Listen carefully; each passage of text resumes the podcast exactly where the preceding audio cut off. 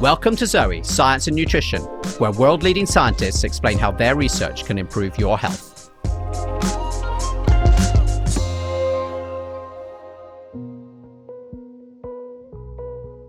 I'm your host, Jonathan Wolf, founder and CEO of Zoe. Today, we learn the shocking damage of ultra processed food on your brain. In the US and the UK, a staggering two thirds of our food intake comes from ultra processed food. And this is rising fast.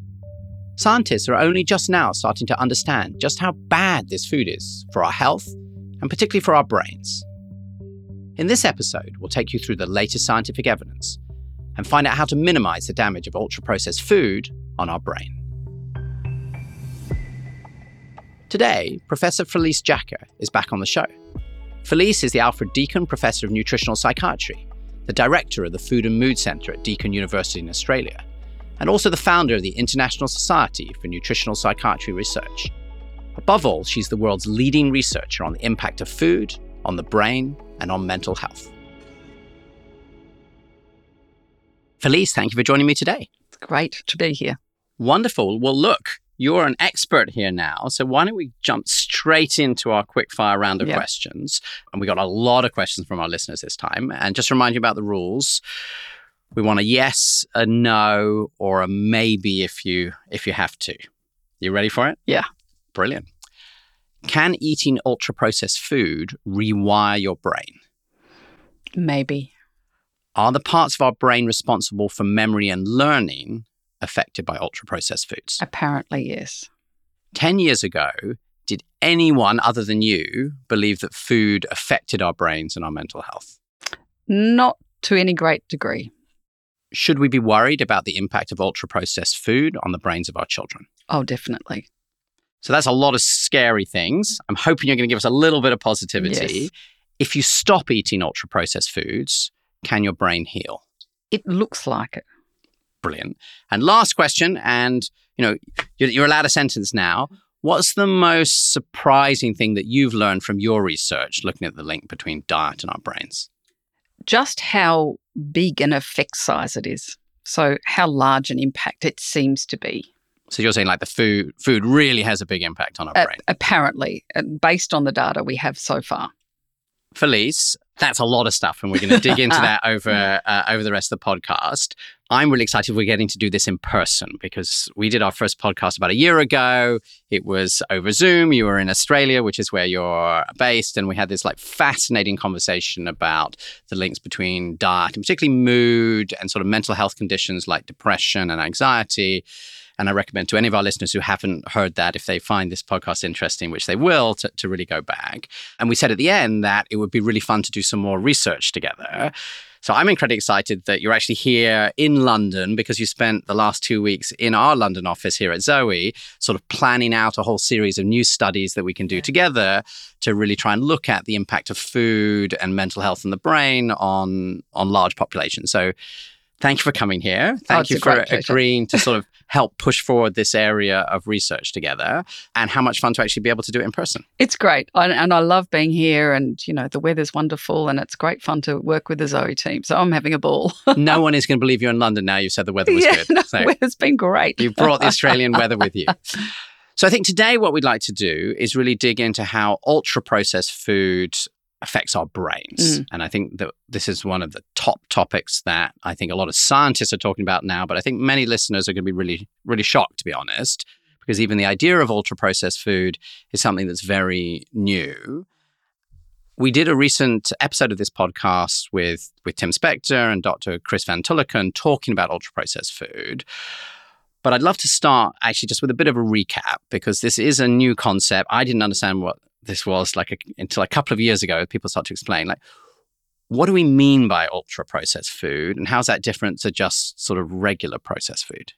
Well, the definition of ultra processed food means food that has basically been, if you call it food, deconstructed from its original ingredients and put back together again. And it usually has a list of other ingredients that are not found in whole foods. So things like artificial sugars, for example, food colorings, preservatives, emulsifiers, these types of things. So those foods make up a very large proportion of Western diets these days. And often people think that it's only really obvious things like, you know, crisps or ice cream, these sorts of things. But it's actually often pre prepared, ready made meals that you might find in the freezer, a lot of things in the supermarket. At some commercial breads are very heavily processed. I think this is one of the terrifying ones that, you know, yeah. I, I'd never thought about, right? You sort of think like, you know, that you know McDonald's or a packet of Oreos like obviously that's not good mm. for you and you know that it's very artificial but the idea that something like bread which just looks mm. like bread might be ultra processed is there's something quite scary about how this is is yeah, hidden and, and it doesn't look yeah, I think we have to be a bit cautious because there's many breads that would fall into that category. And this is the problem with the NOVA classification system is that And, will you explain for a minute what the NOVA classification um, is for so us? So there's four categories in NOVA. So NOVA was developed by Carlos Monteiro and his group in Brazil. And it really speaks to everything from category one, which is the completely unprocessed things like an apple, right through to category four, which is the ultra processed food.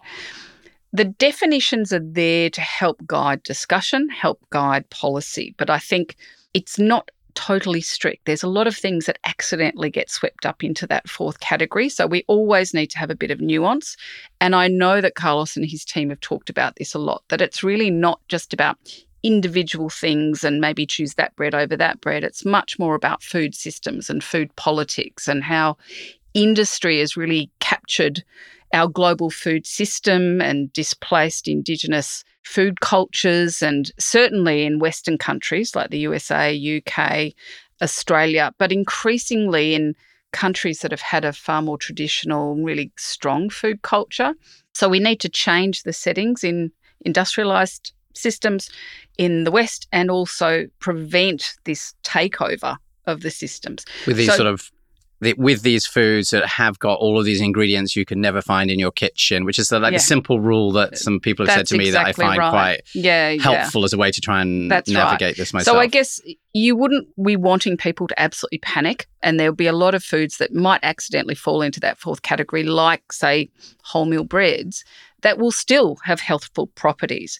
But as a general rule, we understand what those ultra processed foods are. They are the things where you pick them up and you see this long list of ingredients on the back that you don't recognize. And it's things like preservatives and emulsifiers and all of those sorts of things. And we're spending a lot of time at Zoe actually to try and do like better classifications of this because this Yes. is early science. And so Yeah. What's useful, I think, for scientists isn't the same as just if you're a listener and you want to understand when you go to the grocery store what to Mm. buy. You want to know for certain Mm. is this ultra processed or not. And so this is clearly one of the the challenges. I think it's interesting to know too. I saw a statistic the other day that the very large proportion of ultra processed food intake in the UK is coming from these processed breads that you get in the supermarket. Whereas in Australia, only 4% of the intake comes from bread. So I think there's probably differences in either what's available or the way they're produced in different countries as well. So it's difficult to talk about this without really thinking about the setting. I'd love to talk a bit about what it does and then maybe we can come back at the end to like what can people do as well as maybe what can we all do together to sort of change the sort of food that, that's available and so i think that you know the starting question to go back to your rather scary quick fire answers is why does the food i eat have anything to do with my brain at all i think lots of people will start with like you know i eat the food it goes into my gut i can sort of understand how maybe that might make me put on weight or Yeah. but like isn't my brain all sort of fixed and done by the time I'm 20? so like, it, is It's a this great like, question. or isn't this all a bit crazy? Well, a lot of people will have heard of serotonin because it's it's called the the happy neurotransmitter, but it, it's a bit more complex than that, of course. Um, a lot of the serotonin that is produced in the gut just stays in the gut. It's just used as a local messenger type of molecule. But your gut microbiota produce a lot of different neurotransmitters, including serotonin. And what is a neurotransmitter? Well, a neurotransmitter is a molecule that helps a neuron's brain cells speak to each other, but it also So, our our gut bacteria producing chemicals that actually change the way that our like brain neurons communicate? Well, I, I think it's other? important to say that we don't have that level of Okay. knowledge yet. So it's still very sketchy because, Right. of course, you're talking about something that is the most complex thing we know of in the, the whole universe, actually, the brain. But certainly the neurotransmitters that are produced by gut bacteria, and they actually do produce neurotransmitters. So even if you have like kombucha or something, you could be drinking actual neurotransmitters that have been produced by these bugs, which is very cool. But we don't think they themselves cross the blood brain barrier. They do lots of different things within the body. But one of the things the gut bacteria do is help to metabolize something called tryptophan, which is part of what you eat. It's an amino acid. And in doing that, they influence the amount of serotonin that is produced in the brain. So they don't produce the neurotransmitters directly that inf- um, make their way to the brain, but they do play a part in that. But the other thing that the gut microbes do, and also that food does, it seems, is influence the hippocampus.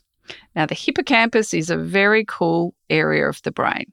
When I was younger, I think neuroscientists and everyone believe that you were born with your full complement of brain cells. And as you grew older, they only got less. You lost brain cells. And I have to say, Felice, you know, I'm 48 now, and I do feel that, you know, in the last 15 years, I definitely haven't grown any brain cells, and it feels like they're just sort of slowly decaying a little bit. So you sort of try and compensate with wisdom, but it definitely feels to me that way, as though, you know, I'm not maybe quite as sharp and I'm certainly don't feel like I'm feels a bit like the rest of your body. Like at this point you try really hard to keep it stationary, but it's completely the opposite of like my 15 year old yeah. where like he wakes up every morning and he seems to have like you know put on another half a kilo and you can see like his brain like getting you know smarter and more complex Yeah, yeah, and well, you, you the, the brain at that age is undergoing a pruning process and you know a refinement process, if you like. i'll tell him that Um, yeah. But what um, neuroscientists discovered probably the end of the 1990s is that we have this region of the brain called the hippocampus. Now, it's only tiny. They're two little bits that sit together in the middle of the brain. and, But- and felice is holding her for those of you just on audio yeah. she's holding her hands like very small so you're saying Yeah, there's like a, probably a lot smaller than that. like really Um, small But they, uh, this hippocampal area of the brain seems to be very important in learning and memory. okay It also seems to be really important in mental health. So there are particular proteins that grow new neurons in the hippocampus. So the hippocampus can actually grow and shrink over the life course. and is that un- unusual is that It's the only bit of the brain that we know of that does this, where you can actually grow new neurons and it can get larger. so the rest of my brain i am right basically it's not Yeah. growing anymore No. all that's happening is it's sort of i'm losing capacity It does look like that. And That's people, as they get older, their hippocampus shrinks. And that's when you start losing your car keys and forgetting your kids' so names this is linked to like dementia Very strongly linked to dementia. But of course, it's linked to learning and memory right across the life course. So it's relevant for children as well, their ability to learn and remember. It's relevant to, you know, people in middle age, in their jobs and their, you know, ability to function in the world. Now, what we see over and over again is that the quality of people's diets is linked to the size of their hippocampus. Now, we've seen for many years. I, I just want to stop you for a minute Yeah. because you just said something really radical, and I just want to make Yeah. sure that because you just said the hippocampus is sort of central in our learning and memory. It's the only part of our brain that keeps growing, um, that can grow as we get older. And then I think you just said very casually, but I just want to pick up. Oh, and by the way, the size of it is like directly related to the diet that we That's have. exactly right. So when when the hippocampus was identified as this region of the brain that grows and shrinks, part of that was because they could see that people with major depression, for example, had a smaller hippocampus. And Wow. when they were successfully treated, their hippocampus got larger. But there was actually a whole lot of really cool research in animals in the early 2000s. And it's one of the reasons I got really interested in this idea of nutritional psychiatry, where they could manipulate the size of the hippocampus and also the animal's sort of learning and memory by manipulating exercise, which affects the hippocampus, and diet, and showed really quite profound effects. So in 2000, I think it was about 2013, I did the first study in humans to look at this. So we'd been working with this large epidemiological study. So that's when you're just observing people, you're not intervening, you're not doing an experiment. And it was a large cohort of people in Australia. And we'd already seen that the quality of their diets was linked to the risk of them developing depression for the first time as they got older independent of a really wide range of really important, you know, socioeconomic factors, income, education, these sorts of things. And then recognizing that there were brain scans done on a small cohort of the older people, about 250, I thought, oh, let's, this is a great opportunity. So we actually looked at the hippocampal size of people as a function of their diet quality. And of course, we took into account depression, we took into account all of those other factors. And what we saw was a very clear link between the size of pe- people's hippocampi and their diet quality. And it wasn't just a tinsy little effect size. It was it, it was equivalent to about 60% of the shrinkage that you see in the hippocampus as people get older. That's amazing. So you're saying 60% of the, the, the amount that somebody's this part of this critical part of your brain shrinks is down to whether or not you are having like a good diet or, or a bad diet. Well, this is observational, so we can't say definitely it's causal, but it was a very clear dose response. Since then, there's been two other studies, one done in the UK with the Whitehall 2 cohort that showed the same thing diet quality very clearly linked to people's hippocampal volume, particularly alcohol. So if you drink, it looks like you'll have a small hippocampus, even a small amount, which is a bit depressing. That'll then, depress Tim, who's always looking yeah. for a reason to say you can have yeah, one glass yeah, of red wine a day. So, and then in the the Netherlands, they did an even larger study, more than four thousand people, and showed that the quality of people's diets was linked to not only the hippocampus but other regions of the brain and total size, grey and white matter volume taking into account all these other factors. So it looks like diet is really clearly linked to your hippocampus. Now, this is incredibly important when you're thinking about your brain power. Now, it's not just learning and memory, the hippocampus seems to be a key part of our emotional regulation systems. What we see in animal studies is if that the animals are manipulated so that they can't produce the protein that makes the new neurons in the hippocampus, antidepressants don't work. So there's some thinking that actually the hippocampus is a key way in which antidepressants can improve mental health. But the other thing the hippocampus does is it helps to regulate your appetite. Now, what it sounds like it does everything. Well, it's a really, you know, your brain is amazing, right? Yeah. And it does all sorts of things. And a lot of what we know is coming from animal studies because, you know, you, it's very difficult to chop humans' heads off and have a good look at their brains. But which what, is good to hear. yes, we do have two very cool studies though that have actually manipulated diet just for the short term in young healthy people. So tell us about them. So these two studies were done in young healthy lean people, right? So they're not overweight, obese. In the first study, they gave them just over four days a breakfast of toasties and a chocolate milkshake. And toasties is oh, just like you know, a toasted sandwich, probably with cheese or something in okay. it. But in one group, their version of that was very high fat, high sugar, and the other version of that wasn't, and they were randomly assigned to both.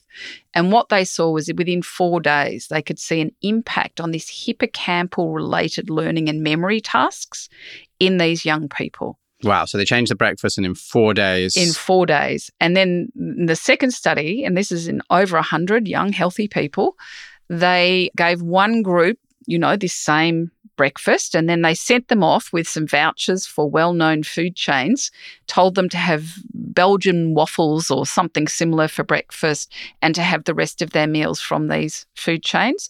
The other group were given the, the healthier version of the same breakfast and then told to continue their diets. Now, it should be said these people all had reasonable diets to start with. They weren't eating a whole lot of junk food. Similarly, after a week, they saw the same impact on hippocampal dependent learning and memory tasks. And it seemed to be particularly pronounced in those who had a very strong glucose response to the diets. So, like, not good control of their blood sugar, is that what that That's means? That's right, yeah. So, what also happened in those, in both of these studies, is that people consuming these unhealthful foods also had lower appetite regulation. So we know that people, when they're eating ultra processed foods, they seem to eat more, even when they say, oh, the food is just as tasty or, you know. And we know this from randomized controlled trials in the States, very famous a trial done by Kevin Hall.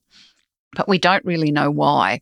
Well, in these studies, it looks like it affects the hippocampus and it seems to do so through glucose regulation. And that seemed to affect appetite. So people were more likely to want some more of these types of food. So it's saying that what you eat has a really important influence on your hippocampal volume and your hippocampal function, which could affect your learning, your memory, your mental health, your appetite regulation.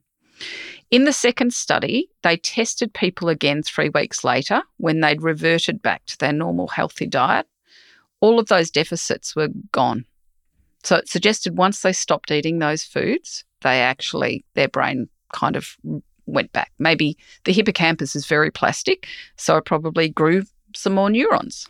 And so, what would this mean over time, Felice? So, imagine that you know I eat a diet of ultra processed food for the next decade, and mm. and you don't. Like, what does this mean in the long run? Because you talked about like these sort of short term effects mm. on sort of maybe some something you can measure in your hippocampus, but what would it actually mean to somebody in terms of mm. their health and capabilities? Well, we know from, again, the epidemiological literature. So, this is when you don't intervene, but you're just looking at people, large groups of people that you are assuming are representative of the population. And we see right across the world this clear link between the quality of their diet and their risk for these common mental disorders. So, that's depression and anxiety. These are very common, they're very, very burdensome. So, at the population level, it looks like right across the life course, if people are eating a less healthy diet, it has an influence on mental health. Uh, and what about other brain? Because you were yeah. touching a bit on things that go towards dementia. Do you see that as well, or is that? We certainly see that diet and also the things that are linked to diet, like blood glucose and body weight and blood pressure, they're all very clearly linked to dementia risk. And we know globally that poor diet is pretty much the leading cause of illness and early death. And I think a lot of people listening know that. That seems quite clear, yeah. but I think they'll be surprised by the link to dementia, mm-hmm. um, just in the same way I think that they will be surprised about the link to depression anxiety if they didn't listen to to the podcast in, in the past. Yeah. I feel like that is not well known. No, it's not. And it's interesting because when these huge studies like the Global Burden of Disease study estimate the burden that comes from poor diet, they are not necessarily including brain disorders like neurodegenerative disorders. They're certainly not including mental disorders, but they're also not including things like ADHD and autism. And now it looks like there's a pretty clear link there as well. So tell us, tell us a bit. I mean, maybe tell us a bit more about all of this because yeah. I think that you're right. Almost nobody talks about this, and even the scientists mm. that we have on uh, on our shows. In general, there is still this thing in science, I think, about this huge divide between people talking about anything to do with the brain mm. and people talking about any other part of the body. And I've yeah. had explained to me by doctors that this also follows the way that like the medical profession still has this like really big divide yeah, sure. between sort of psychiatry on one side and everything else. Yes. And so it's great to have you here. Like how serious are these risks? I guess I think many hmm. people, mm. you know, my grandmother had Alzheimer's, yes, um, and it was sort of a fast onset. You know, as for everybody, like devastating impact on the family, And, you know, devastating impact on my father. It's still like his number one fear mm. in life is that he's going to have the the same thing, and and I think for many people it feels as though this is something you have no control over. Yes. I think that's a story that I have understood. Mm. I think my father understands, whereas I think many people feel, I think rightly, given all the, the evidence, that you know diet and exercise can have a lot of impact on your risk of strokes and, and diabetes. Yeah. So, I mean, is there actually like how real is this linkage? Well, it's very consistent. And the difficulty is, of course, doing an intervention like a trial over a long period of time. You can't really give someone junk food diet for 40 years and follow them for 40 years and look at how likely they are to develop dementia. I mean, what some people might say that's exactly what we've done across the world as yes. an experiment on all of us. Yeah, yeah. Well, that's that's very true. The other interesting thing about dementia is it's not just excess body weight or high blood pressure, high blood glucose that seems to be involved in the risk for dementia. And again, these are just associations, and so many things are involved in the risk for any illness in humans that it's often very difficult to narrow right down and, and say, okay, this specific thing. But certainly, that is a very clear and very consistent finding in the literature that these factors are linked to the risk for dementia. What I'm really interested in more recently is the oral microbiome and how that might be linked to dementia risk.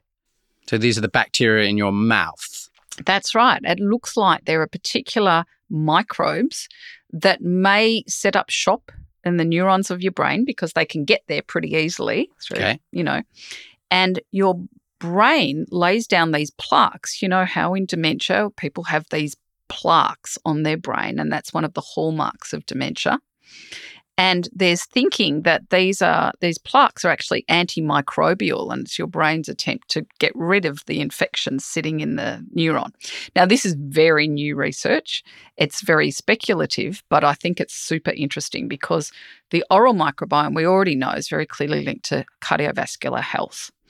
We've done research to show that it's linked in a dose response manner. The number of oral health conditions are linked in a dose response manner to depression risk. Could you explain dose response? It means that if you had two oral health conditions, your risk or your your likelihood of having de- depression was down here. But if you have eight, you, it's up here and it goes up like this in a, a stepwise so manner. it gets higher and steadily as you get more of these yeah, um, that's correct. oral issues, then your risk of depression is just steadily going Yeah. up and up and up, like a graph that's sort of like That's a, right. a, you know straight line going up. So the oral microbiome is, of course, directly has access to the brain, but it also makes there's many pathogens that make their way to the gut, particularly if you're on those PPIs, those proton pump inhibitors, those things that you people take for gastric reflux, because that reduces the barrier that stops these microbes making their way to the gut. So all of our we, we actually had a podcast talking uh, about this and Yes. some of the downsides of taking these. Um, um, these That's pills. correct. And we know that the oral microbes, like everything else, they seem to be influenced by the food that we eat. So this is another link to diet and Got another it. So again, way. you're saying it's not that this has always happened with these these plaques in your brain. You're saying that the microbes in your mouth are themselves affected by what we eat, and then your Yeah. Your but it- is different. it- it's highly speculative it. at this point. But basically, diet seems to be able to affect your risk or your your mental and brain health via a lot of different pathways. A lot of this is based on animal evidence at this point, so we really need to do it in humans. We're doing a lot of research at the moment. We've just finished a really really cool trial where we've looked at the possible impact of the on the brain of fermented dairy like you know, kefir, yogurt. We've also just finished a trial, which is sort of a proxy investigation of ultra processing.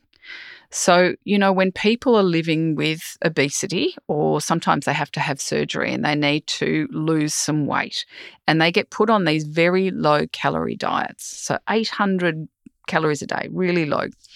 And usually they're put on these shakes and bars, you know, these highly processed foods that say they're nutritionally balanced. They've got vitamins and minerals added, and they've got protein and all the right, they've even got fiber added to them. We worked with a couple of dietitians who've developed a range of pre cooked and frozen products that are the same very low calorie, but they're based on vegetables and legumes and things like this. So that people, because they were concerned that people going on these very low calorie diets really weren't doing their health any good. So we randomly assigned 40 women to receive either the shakes and the bars or the whole foods over a period of time. And the primary endpoint was the gut microbes. Seeing what happened to their That's to their right. bacteria. Yeah. Now I can't give too many results away because this is we're only just analysing the results now. But basically, we do see pretty much what we would expect to see, and this, to my mind, reinforces that just because foods have vitamins and minerals added to them, just because they have you know this nutritional profile that doesn't look like it's too bad. These ultra processed foods, and here it could be everything from protein shakes and bars to whatever. I don't think that the body and the brain recognize them in the same way that they do whole foods. If you think about whole foods like plant foods, right? It's estimated that there's possibly as many as 150,000 different phytochemicals in them. Now, we know about only maybe 20,000 if we're lucky, but that includes things like the polyphenols, the flavonols. 150,000 of these phytochemicals that interact with each other in highly complex ways, interact with every bit of your hugely complex body, brain, in highly complex ways that we can't even begin to map. Not to mention the food matrix, you know, the way a whole food is put together by nature. All of that is lost when you process foods and when you deconstruct it's sort of crazy, isn't it? It's now together. it drives me because I've I've heard Tim and others talk Yeah. about this, and now it drives me slightly crazy because you see, you know, on some packaged food something that says, you know, high in hmm. potassium or whatever, I'm, and I'm hmm. and I'm now thinking, well. Well, that's fine, but apparently there's 150,000 other things that I need to get. So this sort of focus on these Yeah. individual things, it sort of shows you how we've ended up in this world where you have this food that's stripped back and then has, you know, 15 things in and then you wonder i guess how Hmm. much we're missing as well Yeah. as you know there's been a lot of focus on like the bad things in the ultra processed food but Mm. clearly there's also this thing about this huge absence, Absence. of all the things that That's exactly our bodies right. are used to having That and when you how I- even just think about fiber, fiber isn't just one thing. There's multiple, multiple, multiple different types of fibers. Everything from non fermentable to highly fermentable, everything in between. They're all treated by your gut microbes differently. They all have different effects. You can't put that into a, a, a processed food and just say, well, it's got fiber in it. It's okay. Well, what sort of fiber? You know, like where's the complexity of the fiber that your microbes are expecting to come in?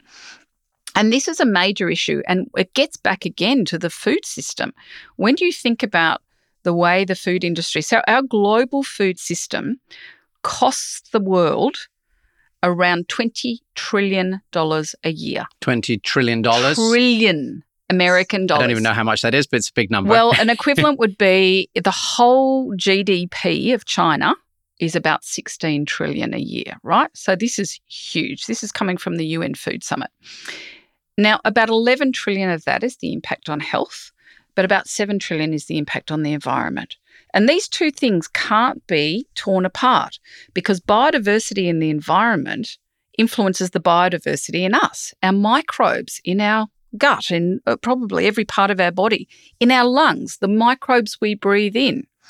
Now, the soil, ideally, healthy living soil, the way those phytochemicals get into the plants is via this very complex, tight relationship between microbes in the soil and fungi in the soil. So, nutrients, phytochemicals make their way into the plants from healthy living soil. The way our industrialized food is produced now, soil is dead. There's an estimation that over the next 100 years, we'll actually lose about 30% of the food producing capacity of the soil across the world because of what we're doing to it with herbicides, you know, pesticides, artificial fertilizers, and also that intense cropping where we just take everything out of the soil, leave it barren, and then go put the same thing back in again. So we've completely got away from how soil used to help our food to grow. Now, that food is eaten by us, it's also eaten by livestock that we then go on and eat. And don't even let me get started on the industrialized production of chicken and pork and these things that have huge amounts of antibiotics in them, often to make them fatter. And of course, they make their way into us as well. Now, everything in our industrialized food environment including the environment we live in, the advertising, the food that's available to us, the subsidies that make these ultra processed foods just so much cheaper than whole foods and so much easier to get. This is what needs to be changed. So, you know, I talk to people and I say, well, we know from the evidence that, for example, the diets that women consume when they're pregnant is linked to their children's emotional health and things like ADHD we have to change our food environment so that the population is eating in a way that supports the health of the population. You know, there was a really interesting paper just published. It wasn't a scientific study, it's like a report in Norway. Norway has exceptional data because they have these registries that you can actually go and look at and, and do scientific testing on. And they basically looked at the introduction of fast food restaurants into the population, which happened in about sort of the 80s in Norway, and then cohorts of children that grew up exposed to fast food restaurants. So it wasn't directly linking consumption of fast food and, and children. Just the change in the environment. In the environment. In. So what happened? And you see an increase in body size, of course, but also a decrease in IQ. Wow. And yeah. and Felice, you're incredibly passionate hearing this. Yeah. And I think what's striking is, you know, you're a very serious scientist. You're really on the cutting edge of all this research around the brain and food. And you know, I heard your your answers to the the question at the beginning. You know, like many scientists, you're a little cautious about you know not wanting to say yes or no, but you sound pretty convinced here. You, I mean, I think you sound pretty convinced that this mm-hmm. ultra processed food really is having an impact. This isn't just a hypothesis without a lot of data. You sound like you say no, like the evidence is quite strong enough in the same way as it might have been with smoking. Like maybe that's a good example. How would you compare this? Like we said, wow, that smoking turns out really does have all of this bad impact. We really need to change things. We need to try and mm. convince ourselves to stop. You know, my grandmother smoked for years. My mother smoked mm. in her uh, in her first few years, and then people realize, no, this is really bad, and so mm. People try and shift. And then, of course, we try to change the overall environment. I mean, how serious like how strong is the evidence i guess is this just like mm. oh i hmm. think this might be the case but really you know who really knows it's a very interesting analogy because if you look at the global burden of disease study so the largest health study in the world it brings together everything we know from health studies across the world involves more than 2000 scientists you know we're doing some work for the global burden of disease study now tobacco smoking is up there in the top 5 risks for illness and early death but it's up there with the other four factors, which are all diet related. So, for, at the global level, poor diet and smoking are roughly equivalent. They're the main causes of people dying earlier That's than right. they would otherwise. But at an individual level, people vary enormously in terms of their risk.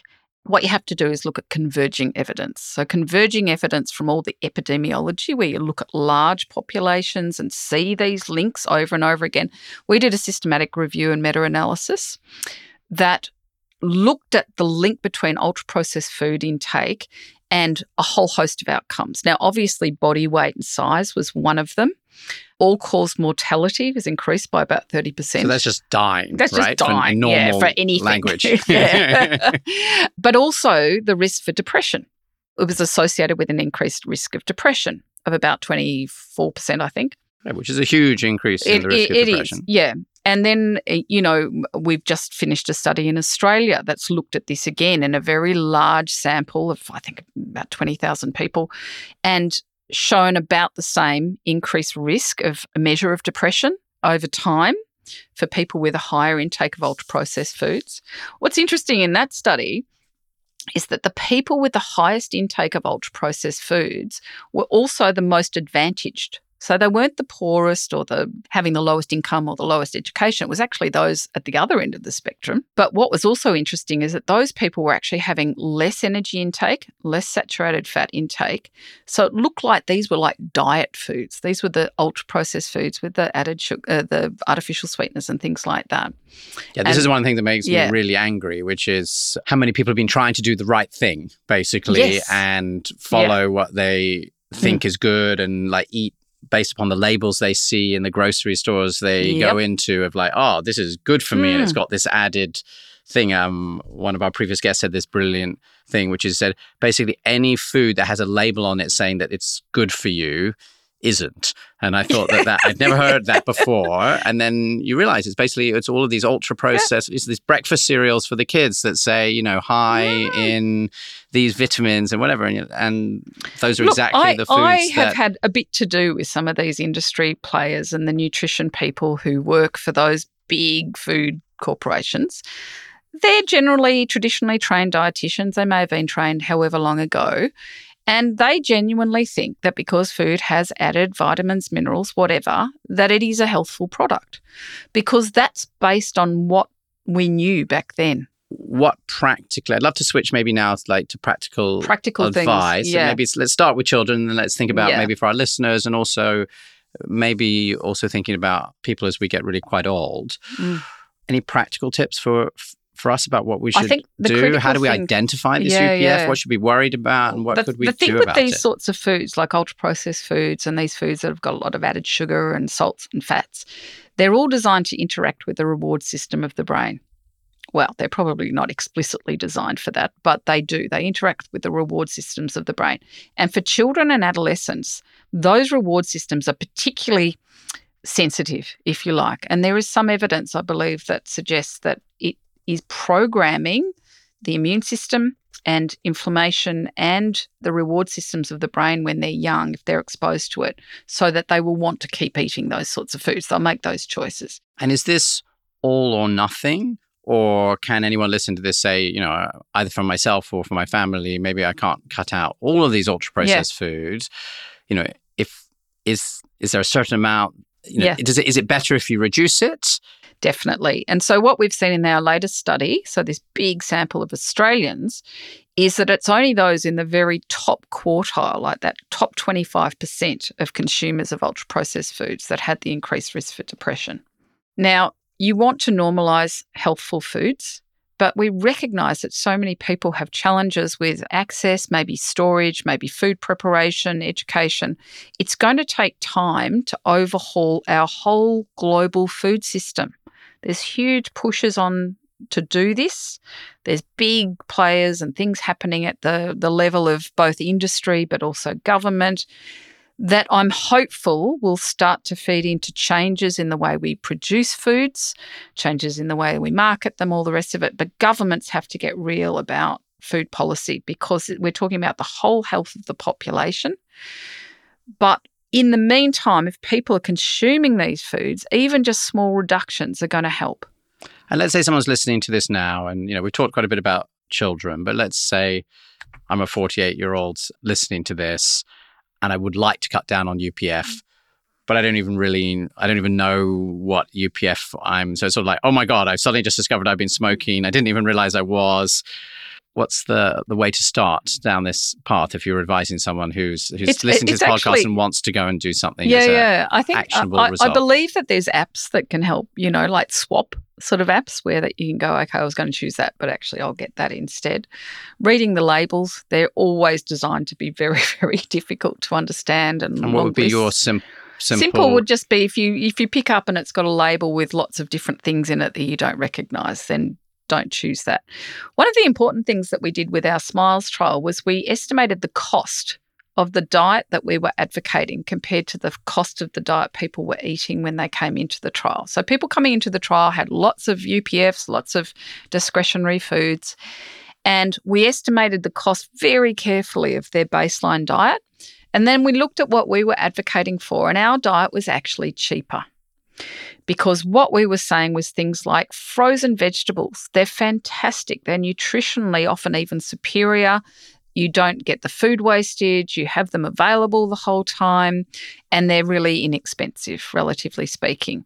Tinned and dried legumes. These are your absolute gold in the food department because they're so cheap and these and are they're beans and chickpeas and things. beans, chickpeas, even green peas, you know, mushy peas, go for it. Because they have so much fiber, so many phytonutrients, and they are very cheap and easy to prepare. Tinned fish. I love the pre-cut salads that you get at the at the supermarket. I live on those during the week. I literally get the pre-cut salads, especially if I can get the ones that have got like I don't know, kale and beetroot and all sorts of different, like that rainbow, because then I know I'm getting lots of phytochemicals. I stick them in a bowl.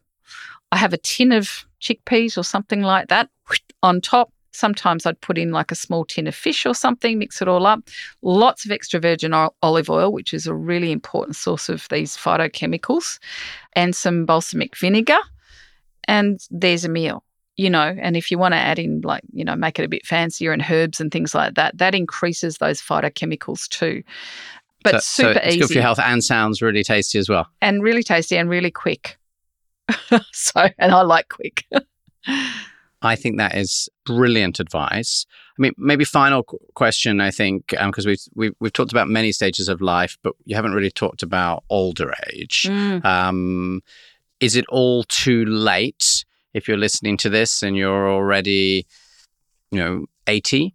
I think it does matter a lot. So, there's been a couple of really important studies done where they've looked at the gut microbes. So, we know that in general, a healthy diet means that you have a more diverse gut microbiota, and your gut microbiota diversity is in turn linked to things like frailty, which includes measures of cognitive decline. And they showed that when people moved into nursing homes, the diversity of their microbes really reduced because their food diversity really reduced, and that was associated with increased frailty and more cognitive decline. Now, we don't actually know over what sort of time scale, you know, what So we eat. just to make sure I understand, you're saying like basically again, like the bad food leads to bad microbes, and when you're older, you get you know your cognition, your brain Yeah. function is getting worse than other Yeah. people. So actually, it's incredibly important as you're older to think about Absolutely. this. And when we think and think it's not about too late, therefore, to do something positive to support you That's with right. the right food. And so, what we see is, you know, when we think about those junk food diets that affected the hippocampus and learning and memory in just such a short time frame, within a week, within four days, we also see that you get improvements in that within a very short time frame. And if we look at the literature from the dietary interventions for depression, we can see in as little as three weeks these really major changes in That's depressive amazing. symptoms. So within three weeks, Within three potentially, weeks. if you really Yeah. change your diet, you could really feel yeah, yeah. better mentally. Your hippocampus is super plastic. And one of the interesting things I, I think is that your skeletal muscle, so the muscles that you build if you're going to the gym, lifting weights, whatever, they actually produce the proteins that help to grow your hippocampus.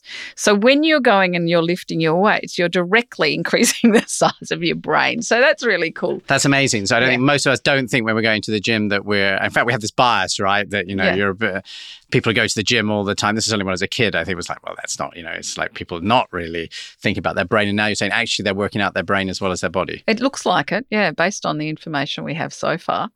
But it does look like you can affect change in your hippocampus and your um, ability to learn and remember and your potentially your mental health really quickly.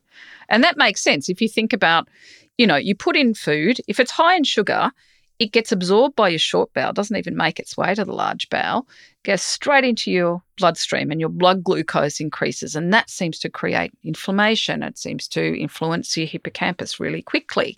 If you eat good things, fiber and the polyphenols and the healthy fats that we know that the gut microbes need, once it gets down to the large bowel, all those bacteria get to work and produce all these thousands of molecules really fast.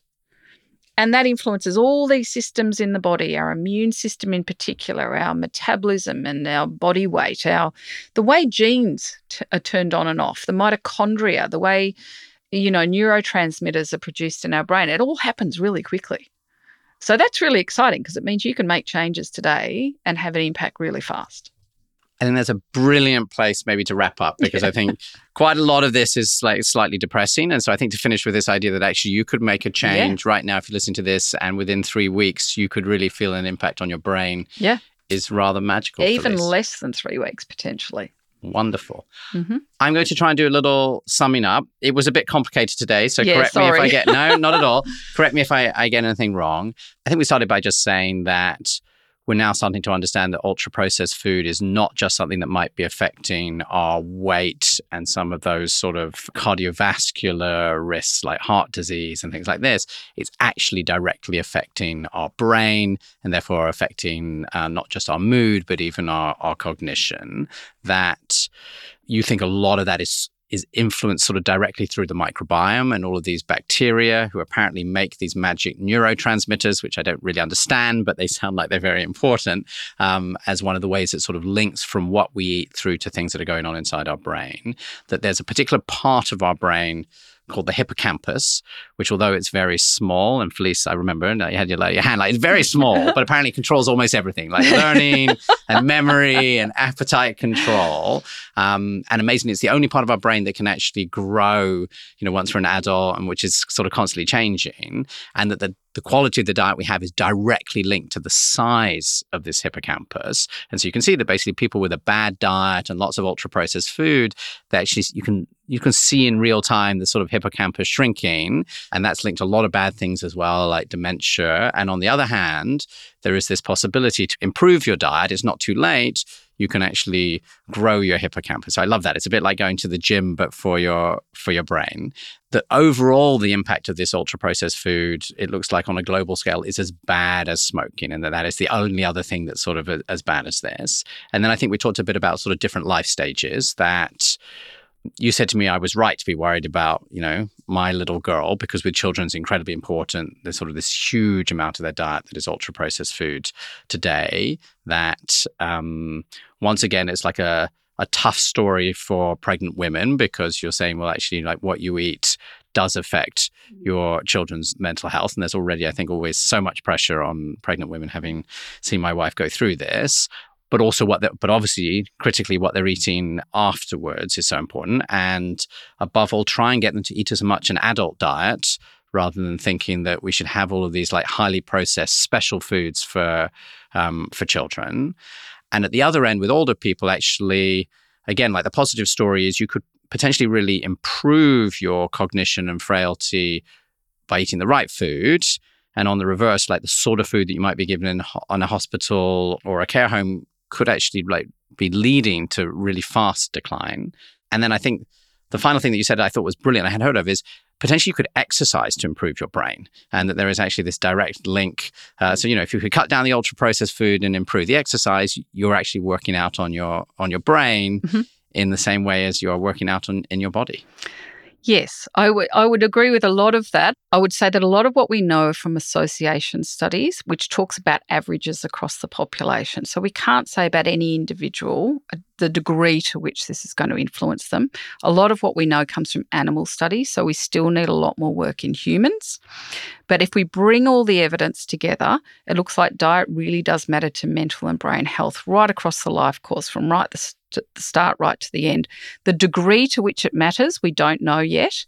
In regards to smoking, I think at an individual level, junk food is probably not as bad as smoking, although it might be at the global level. It's certainly diet and cigarette smoking are pretty much the leading causes of illness and early death. So there's a lot that we still don't know, but if we bring together all the evidence from human and, and laboratory studies, we see that it's all converging on this idea that what we eat is just as important for our mental and brain health as it is to our physical health, right across the life course. And that makes sense because mental and physical health are really just one and the same thing. We are one highly integrated, highly complex system. I love that story, Felice. Mm-hmm. And I think in terms of getting more evidence, I hope we're going to be able to announce to our whole Zoe community soon um, some new studies allowing us to do some of these interventions and understand more in sort of the large populations, which are normally so hard to do. So lots of people, how what we eat can um, affect our um, our brain health, our mood, our cognition, because it seems like um, one of the reasons we don't understand this is just there's been incredibly few studies until very recently. Yeah. What we need to do is push our politicians to help us, help the whole population to have access to better, healthier food through food policy. We need to have proper food policy. It shouldn't be up to the individual to have to make those really hard decisions every day about what to eat because it's confusing and industry has had a vested interest in making it confusing. Felice, it's a wonderful place to finish. Thank you so much. Really excited by the studies that we have planned together and excited to talk about some of these new studies that will be coming out in the next year. We've got a lot coming out in the next year. So watch the Food and Mood Centre space. we will. And we'll have links on the show for all of this. Thanks, Thank you. Jonathan. That was great fun. Thank you, Felice, for joining me on Zoe, Science and Nutrition today. If you want to understand how to cut down on ultra processed foods and support your brain with the best foods for your health, then you may want to try Zoe's personalized nutrition program. You can get 10% off by going to joinzoe.com slash podcast. As always, I'm your host, Jonathan Wolf. Zoe Science and Nutrition is produced by Yellow Humans Martin, Richard Willen, and Alex Jones. See you next time.